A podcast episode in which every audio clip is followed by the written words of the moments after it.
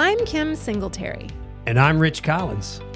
And you're listening to Biz Talks, a weekly conversation with local business leaders about topics affecting New Orleans and Southeast Louisiana.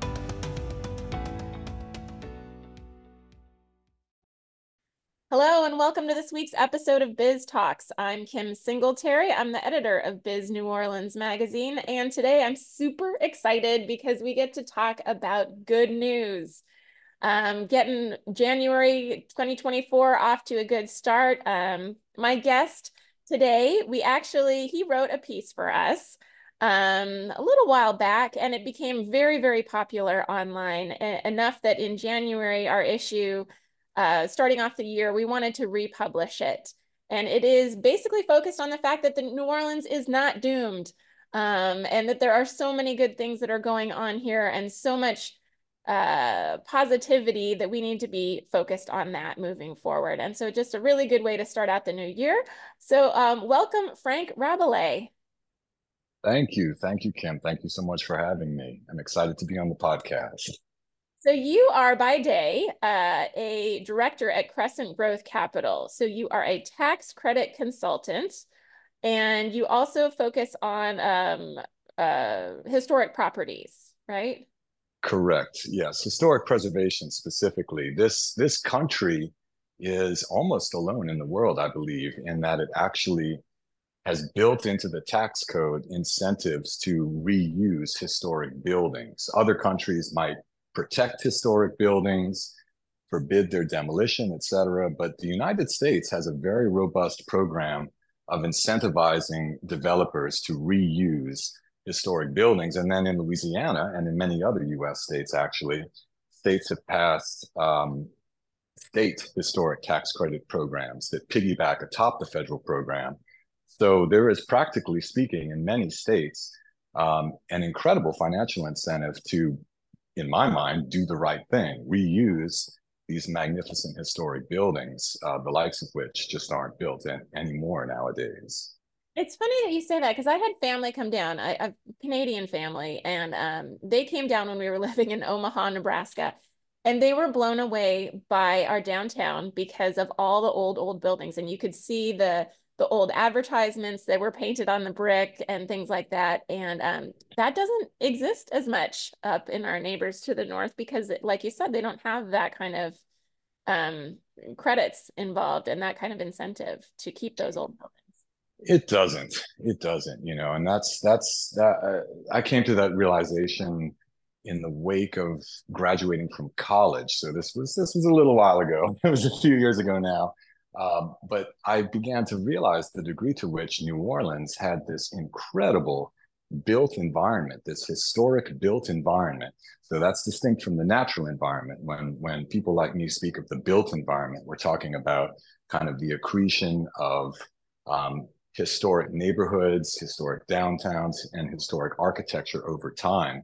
And the scale of that in New Orleans is almost unparalleled um, in the nation, honestly. I'm pretty sure there are, you know, maybe half a dozen other cities in this country that possess um, the amount of historic fabric that this city possesses. We're incredibly, incredibly blessed um, in that regard. You just have to go to pretty much any other city in the country. And again, with just a few exceptions, we are we are top rank. We are top rank that way. That's one of my favorite views is being downtown in the quarter and you can look straight down the street and you can see all the historic buildings and all the wrought iron and just all the cool stuff and then you look and you can see the modern buildings behind yes. Yes i know that view down royal street where you get yes. a view of, of the place st charles building rising 50 yeah. stories is a terminating vista. Oh it's incredible. It's incredible. And that of course historically has always been the site of prominent buildings. That was the site of the st charles hotel starting in the 1830s um, so for generations now new orleanians have been able to look down royal street and see something grand something incredible at that at that exact site. It's, it's anyhow. So we're, yeah, we're getting all over the place here, but I that's easy. That's easy with me. You invited me on the podcast. I know, I know. That's totally me. Um. Uh. So, but it's all in the same vein and that we're both talking about these are things that are unique to New Orleans. And we all know that living here, we know the things that are unique to us, good and bad. Um, but what struck me on this piece is so you're you're a native, right? You're from Gentilly. I am, yes, born and ah. raised in Gentilly. But you were telling me before we started recording that this has been this kind of being bullish about New Orleans has been a thing for you since you were really little. It has been. It has been. And I and I don't know exactly what caused it. It might have been my noticing this disconnect between maybe what I observed versus what I heard. So there's I have no real memory. I have no real memory of encountering widespread optimism about the city of New Orleans or about greater New Orleans. That just never happened. And it always struck me that we were in a headspace of putting ourselves down, comparing ourselves negatively to the boom towns of the New South, places like Dallas and Atlanta. And um, it was quite striking. It was quite striking. And I guess another formative episode was I was about, I was um, 10 years old, 10, 11 years old when the oil bust hit, which really was this mm. economic holocaust that has that has kind of been forgotten in the region today. I think because Katrina overrode it. I mean, the calamity of Katrina um, really, really exceeded the, the, the calamity of the oil bust. But when I was a child, this economic holocaust, I, I don't think that's an exaggeration to say that, swept through the region.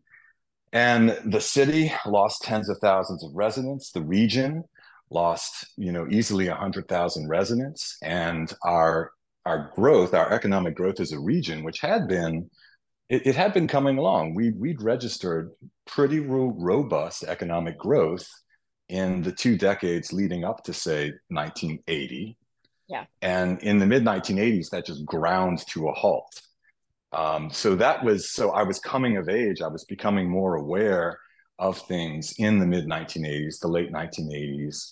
Um, the 84 World's Fair was a watershed as well. It was something that was kind of an embarrassment, although very quickly um, the region realized, the city and region realized that though it hadn't succeeded financially, it had succeeded in catalyzing the redevelopment of what we now call the warehouse district. So, so all of these things were happening as I was coming of age, and um, I've just been fascinated by the subject ever since. Well, so in your piece, well, there's a lot of different things that you talk about, and you talk about our our wins on the education side of things, um, post Katrina, and and being a parent of two kids, I'm very aware of that. Um, our most recent wins, um, as far as early childhood um, care, we didn't have any money put aside as of five years ago that we were as a state giving to early childhood, and now we're among the top, which is yeah, awesome. yeah um, but you got yeah, into, I, yeah go ahead. I, I don't I don't know why these aren't trumpeted. These are fundamental. These yeah. are fundamental to a region's success. And again, growing up from the time I was little, I'd heard the refrain, you know, we will get nowhere until our educational system gets better. Yes. Well, we've succeeded.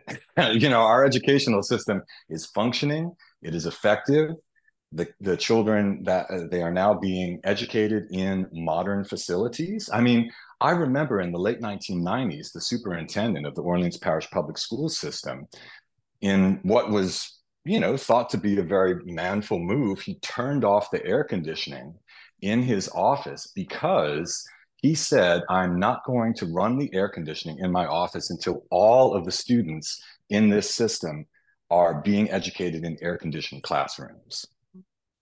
So, as recently as the late 1990s, you had thousands of children in Orleans Parish who were not being educated in, in air conditioned surroundings, you know, mind boggling.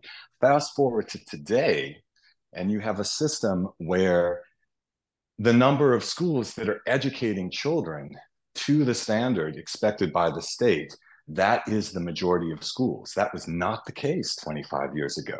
The number of options for parents like myself uh, you know, they've quintupled, quadrupled.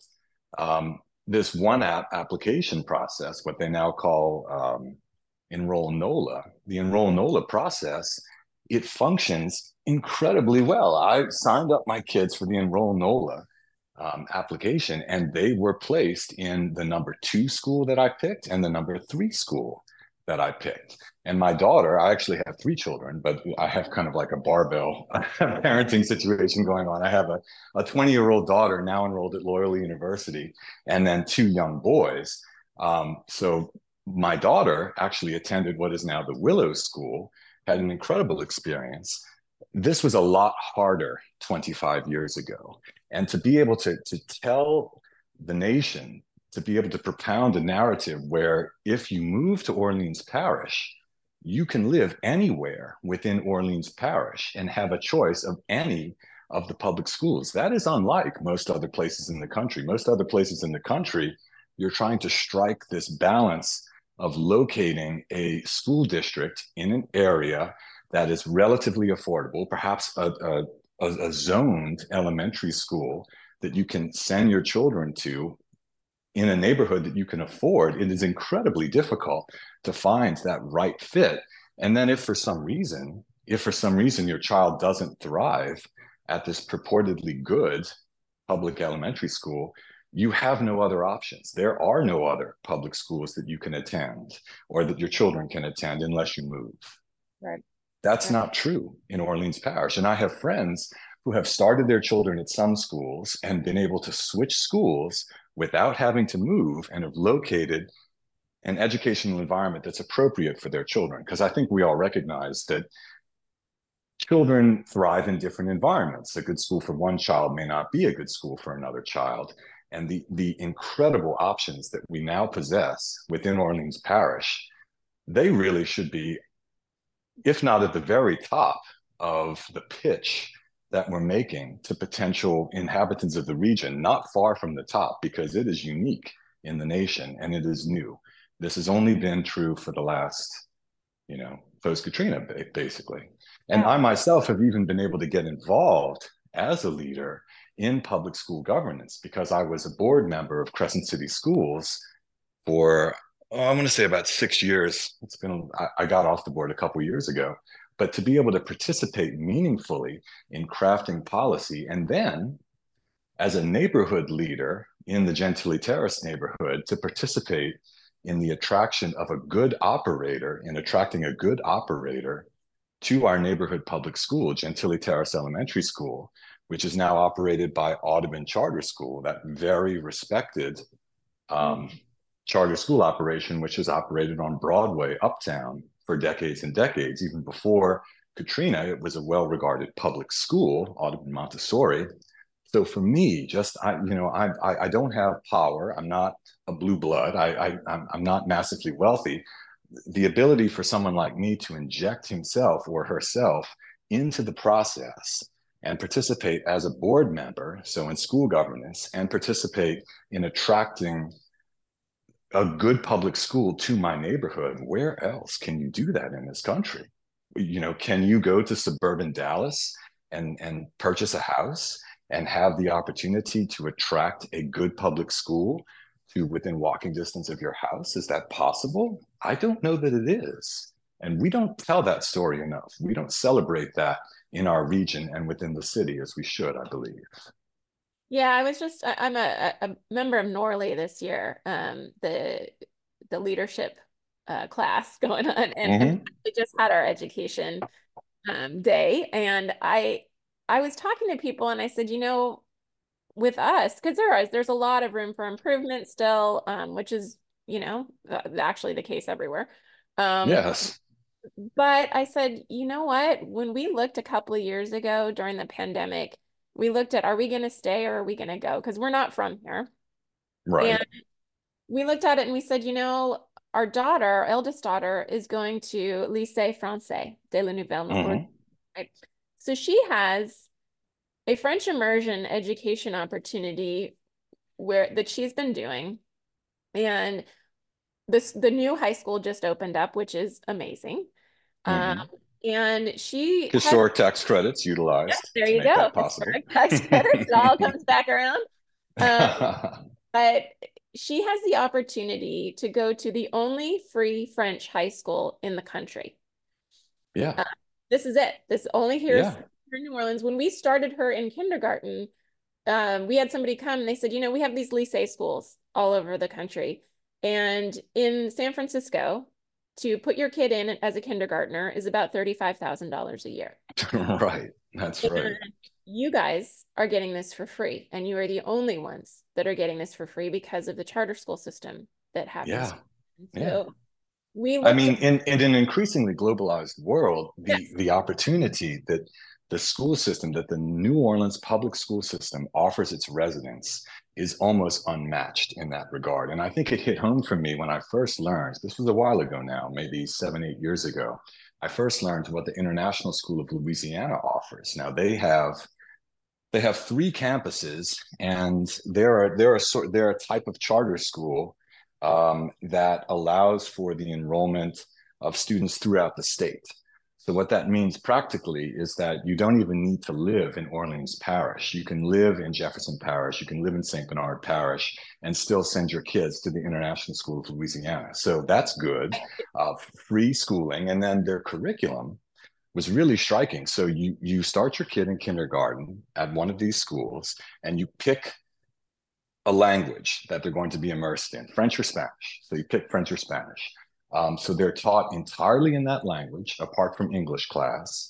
And then in middle school, they introduce a non Western language, Mandarin Chinese, Japanese. So imagine you're entering high school potentially, and you're fluent in a major Western language. You're fluent in your mother tongue, obviously in English. And you also have competence, real competence in a non Western language. So, where else in this country do public schools offer this? Yeah, I mean, I, think the amount that we've come in such a short period of time is is pretty amazing, um, and that's kind of a, a a theme that runs throughout the piece that you wrote. Is that what's happened since Katrina has been pretty amazing. I mean, when you look at, I, I wasn't here for Katrina, and I, I, but you see all the, you know, even if you weren't, um, you see all the images and things like that, and it's the amount that the fact that we could come back at all was amazing after looking at that. And then to come back stronger in all these different ways. And you had talked about not only education, but um, private investment, advanced manufacturing. Um, the rebound has been pretty amazing. And I, I, I think lose sight of that. Yes, I think we do. You know, the rebound has been amazing. And um, I mean, if you would have told me in the 1990s that we'd have, you know, nonstop flights to Europe and um, and a and and and a startup that didn't exist at that point would be sold for over what I Lucid was sold for over one billion dollars. I think would be sold for one billion dollars. A company that didn't exist yeah. at the time Katrina hit New Orleans was just some idea uh, just kind of the twinkle in the eye of, of its founder, um, would would turn around and be worth over a billion dollars. Um, I, I, don't know that I would have believed you, and and I think that I think that a lot of the progress that has happened since Katrina, I think the seeds uh, of that progress were sown long before.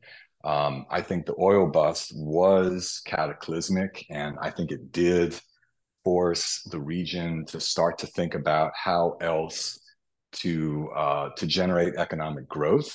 Obviously, we pivoted hard in the immediate post-oil bust period to hospitality and tourism, but that but that sector is it's it's not it's it's not this this gargantuan share of our economy like we make it out to be. For some reason, I I hear repeatedly that um, oh well we don't really have anything going for our region apart from tourism and hospitality. I hear business leaders say that people that are realizing investments uh, along places uh, like canal street downtown and elsewhere.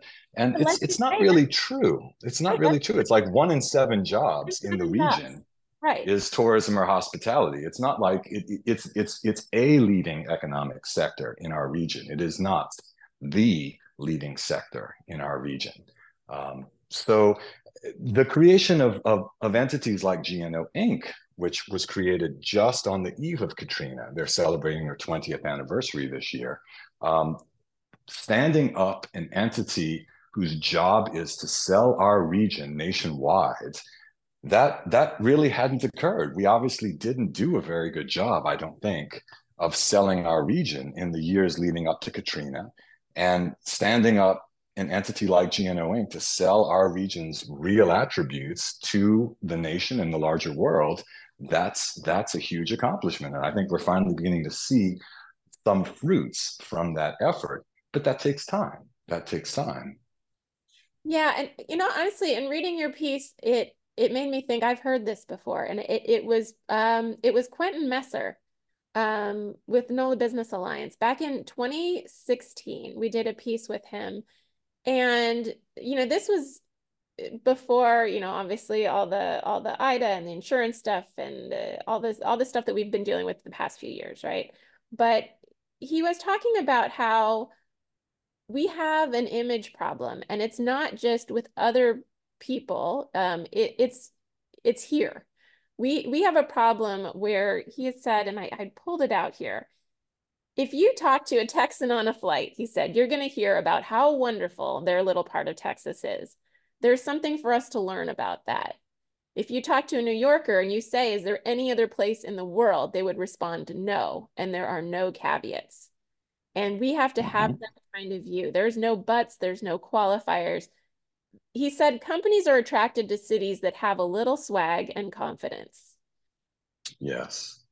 Yes, that's exactly correct. And he's not the only one to have made that realization. That's very well put. Um, many others have recognized that. I certainly myself believe that. And we have this very negative self talk. It's ingrained within our region. One of the, one, I think the best example that I can provide of that um, right now is that when I was, um, I was, this was in the late 90s. So years and years ago, I parked my car beside the road. And um, upon returning to it, some other car had driven a bit too close to my car and sheared off the side view mirror. So, you know, I was kind of put out by that. That's not a fun experience. So I drove back, I drove back to my parents' house and I was explaining to my parents' neighbor what had just happened. And her response was, oh, only in New Orleans. you, know, and I thought to myself, really?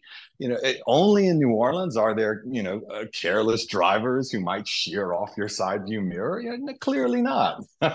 clearly not. Yet uh, this immediate pivot to, oh, yes, this typifies how dysfunctional we are. This this this belief, you know, it, it's so ingrained, and it it also was behind an, uh, an effort um, uh, on the part of the Young Leadership Council in the 1990s that that many many locals will remember. They they launched this effort in New Orleans, proud to call it home. Yes, yeah, I was just thinking about that. Yeah, yeah. yeah. So I mean, and, and, I remember a full page newspaper ad.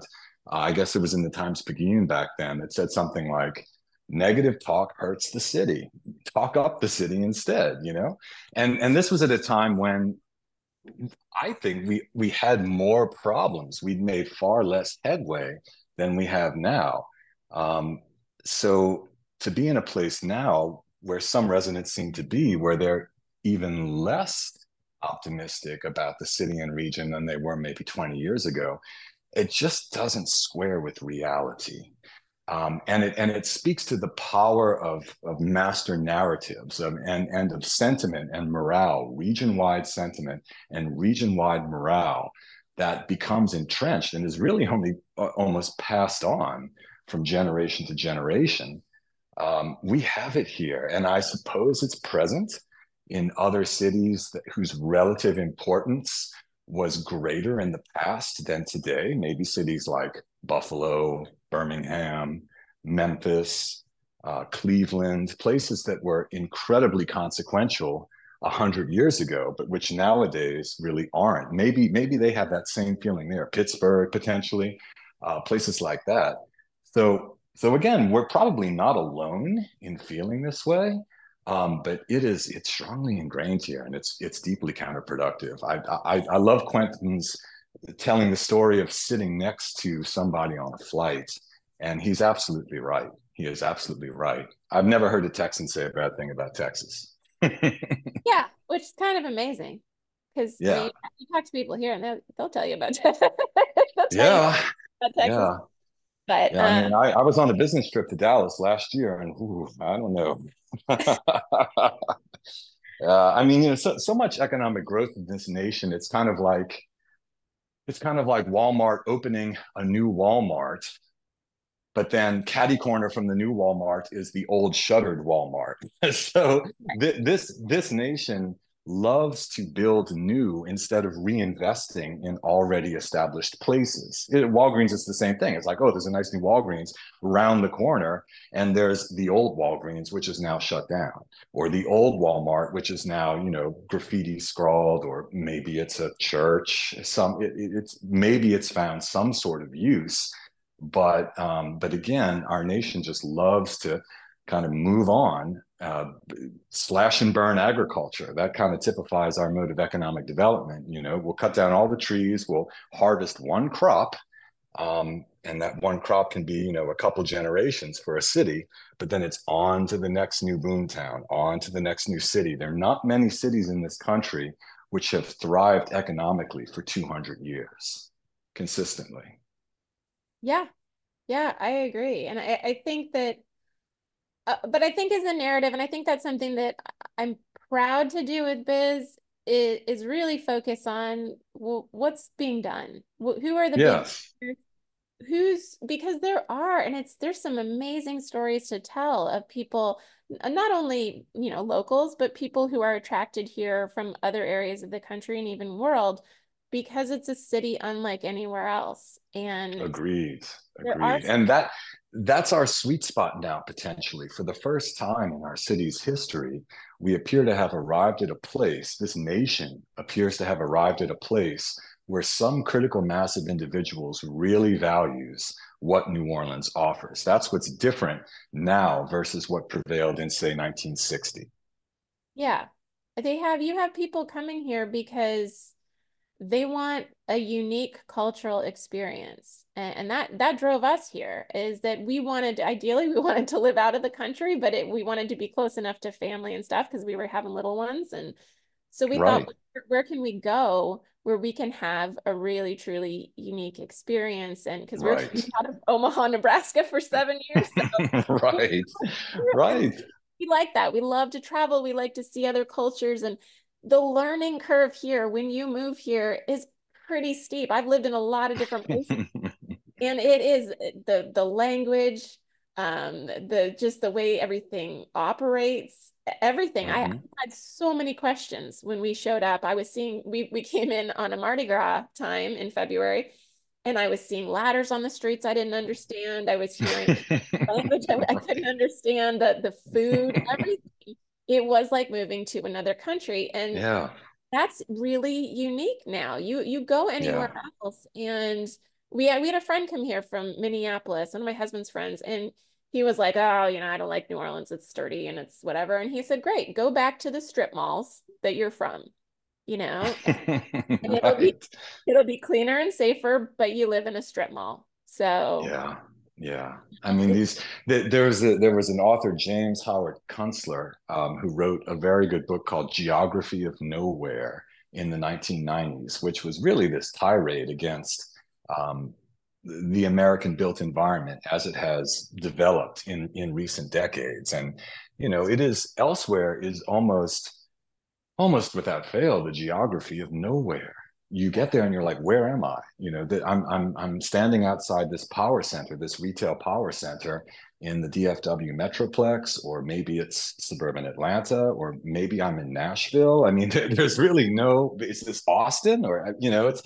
there's really there's no authenticity to the environment whatsoever. And as I was kind of referencing earlier with by mentioning Walmart, these these projects that are being constructed if you could fast forward 25 years from now and just take a look at them the chances of there still being attractive functioning prosperous environments is pretty minimal you you take any given power center and skip forward 25 years and you've got what used to be uh, a very successful retail environment but is no longer because investment has moved on. It's moved elsewhere. Um, so those cities that that have more than that to offer can not only offer a more authentic place for people to live, something with meaning, uh, someplace that really allows for roots to develop, but also is more welcoming or is is more easily receives reinvestment because people discern its value. A place which possesses obvious value, I think, has a far better chance of receiving the reinvestment that is necessary for any place. And I think a place like New Orleans um, is far likelier to get it if we can address, admittedly, the challenges that our region still possesses. Um, you know, the, the, the the challenge of climate change, its its its consequent impact on insurance markets, the continuing need for a public safety environment that that is secure, um, the continuing need for better administration on the part of city government. All of these things I, I'm, I'm not denying that that we struggle with them, but again, I think we've made enormous progress in the past few decades. And when you set that alongside our intrinsic strengths, that to me means that the likelihood of our region um, succeeding in coming decades is is is is real. It's very good. Yeah, I I agree. I mean, I I think it's it's pretty incredible when when when people come here when people come to visit us they see they see a culture they see a way of life that they don't see anywhere else and it's no pretty amazing and we've attracted yeah. some some great diversification we've got um you know gaming we've got you know technology that's where we've got a really strong um, educational system we have what two medical schools plus we've got i think Xavier starting another one? Xavier starting a third. Yeah, when when thinkers like Richard Florida began to talk about the creative class about 25 years ago, I I'm certain I'm not the only one that thought, well, New Orleans is perfect for the creative class. I mean, we're we're overflowing with creativity. Yes. We have this folk culture that embraces creativity in a way that really no other American city does, as far as I know. Oh yeah, you, know, you guys in, keep Austin yeah. weird, right? Anybody who's been to Austin from New Orleans is like, okay, sit down. Yeah. This place is not weird. this it might be weird for Texas. right. Exactly. It might be weird for Texas, but um, yeah, you know, it's it's incredible. And maybe that is where um, our relative size is advantageous now too. You know, so many characteristics of New Orleans, which were disadvantageous in decades past, um, are now perhaps advantageous. Um, yeah. So even our even our relative smallness means that we don't need to attract hundreds of thousands of new residents to move the dial. You know, simply shifting shifting movement so that we're attracting 10,000 new residents to our region a year, which I think is completely doable. I, I think, I mean, we may already be attracting 10,000 new inhabitants to our region a year, but in the wash, we're also losing residents. And so um, in the aggregate, that's not necessarily um, gaining population. If we can get to a place where we're gaining um, population, then I mean, it, it doesn't take millions of people moving here to make a difference. We aren't so big that a regular sustained influx of 10 to 20,000 new residents a year can't move the dial and get the city decisively on a positive trajectory. Uh, yeah, let's talk about a little bit about that investment because I think you said in your piece you're like, yeah, but a lot of people say, well, we've got to we got to do a better job attracting investment and attracting companies here. And in your piece, you're like, no, we're we're doing a pretty great job for that.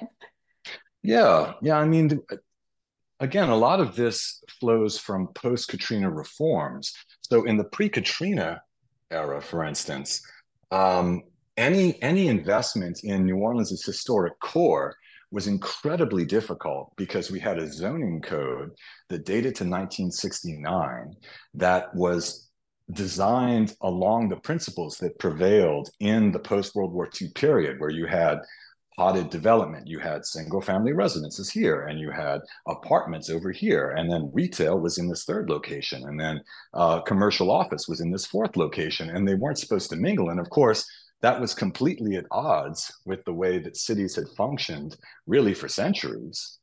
and certainly at odds with the way that New Orleans historically had functioned. So if you were an investor and if you wanted to reopen a restaurant in the heart of a neighborhood within a building which had manifestly been at some time in the past a grocery store or a barber shop, um, you know, it was extremely difficult. You had to move heaven and earth. Fast forward to today, we have a modern zoning code, um, which came into being, I think, around 2014, 2014 or 2015 is when our, our current comprehensive zoning ordinance was passed. It built upon the work that had been done in the run up um, to the establishment of the new CZO um, that came in the form of this master plan, the city's first master plan, given the force of law by the voters. And in essence, the visioning and the practical regulation that flowed from these efforts made it easier for private enterprise to just set up and start doing what it does best and to reinforce, crucially, to reinforce those characteristics of the historic built environment of New Orleans, which makes New Orleans so beloved, which adds to its authenticity and which brings more residents into the city. So that's just one example. That's one change of how kind of the regulatory framework of government has been improved and streamlined um, such that private enterprise begins to come in and begins to to to prosper more readily. And you you just have to look around the historic core of the city and think back to what Freret Street looked like 25 years ago, what Oak Street looked like 25 years ago, what Oretha Castle Haley Boulevard looked like 25 years ago. I mean, these were what St. Claude Avenue looked like, what Bayou Road looked like. These were commercial corridors that were just dying on the vine. Um, and they there's been incredible investment and it's it's the sort of small investment it's that kind of small grained investment which is so often i think more durable even than attracting these these elephants than kind of the, these giant uh, giant wins on the economic development front though we've had several of those as well. Yeah it's a i mean I, I just constantly when i hear about it i i think like we talked about before I, I came from southern california and i hear from people like oh you're from san diego. It's like oh well why would you ever move from san diego? You know and right. New well, orleanians asking you that probably. Right. And i'm like but you don't know. Like you don't know. It's it's so ridiculous to live there. It, the traffic that you would sit through is unbelievable. Their insurances holy cow they've got everything but locusts. I mean they've got they, they have flooding they have droughts they have wildfires. have wildfires. I've evacuated personally from two wildfires in the in the in the time that i lived there. Like it's there is everything there. But when you talk to people who live there they will tell you they live in paradise. Mm-hmm. and and it's it's so interesting to me that that there is that that mentality. And they will tell everyone that you know oh yeah you know we live here or whatever. But if you really dig deep you know most of the people i grew up with don't live there anymore because they can't yeah.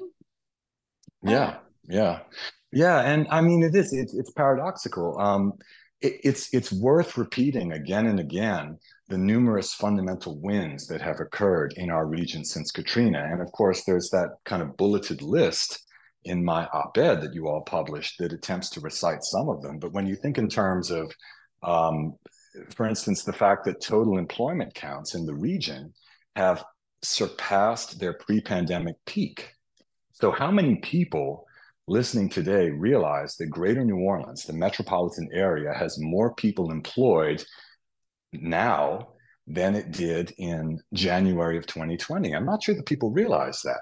And then you, you have all, all of these accomplishments accumulate. So, yes, people know that there's a $14 billion storm surge protection, uh, protection perimeter around the region. That's significant. What other cities have that? Does Miami have that? Does Tampa? Well, Does Houston? and what's interesting is too, I'm hearing about that, and then I'm hearing like, why don't our rates reflect that? Why we have all yes. that didn't exist. And it's been proven, and it, it went through Ida and it protected us. And we have a lot of stuff, a lot of infrastructure that doesn't exist in other places. And yet our rates for, the, for our insurance are not reflecting that.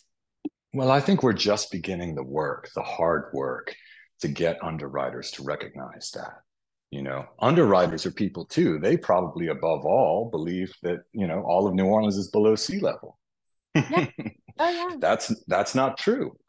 And they probably, like all people, they they have this memory of Katrina in their minds, and of course, they can set data alongside this sentiment, so they can they can look at historic loss and see that oh yeah, you know, in 2005, this region suffered 25 billion dollars of losses, say, um, but no, it's it's it's a process of education, and it's it's it's not it's not their job to offer us lower insurance rates or reasonable insurance rates. We have to advocate for it, and that's why the existence of entities like GNO Inc. is so vital, is so important because that they also do that. That is also part of their job to advance public policy regionally and to make the case nationally for the, the, the, the, more nuanced insurance underwriting that truly does reflect the incredible gains we've made.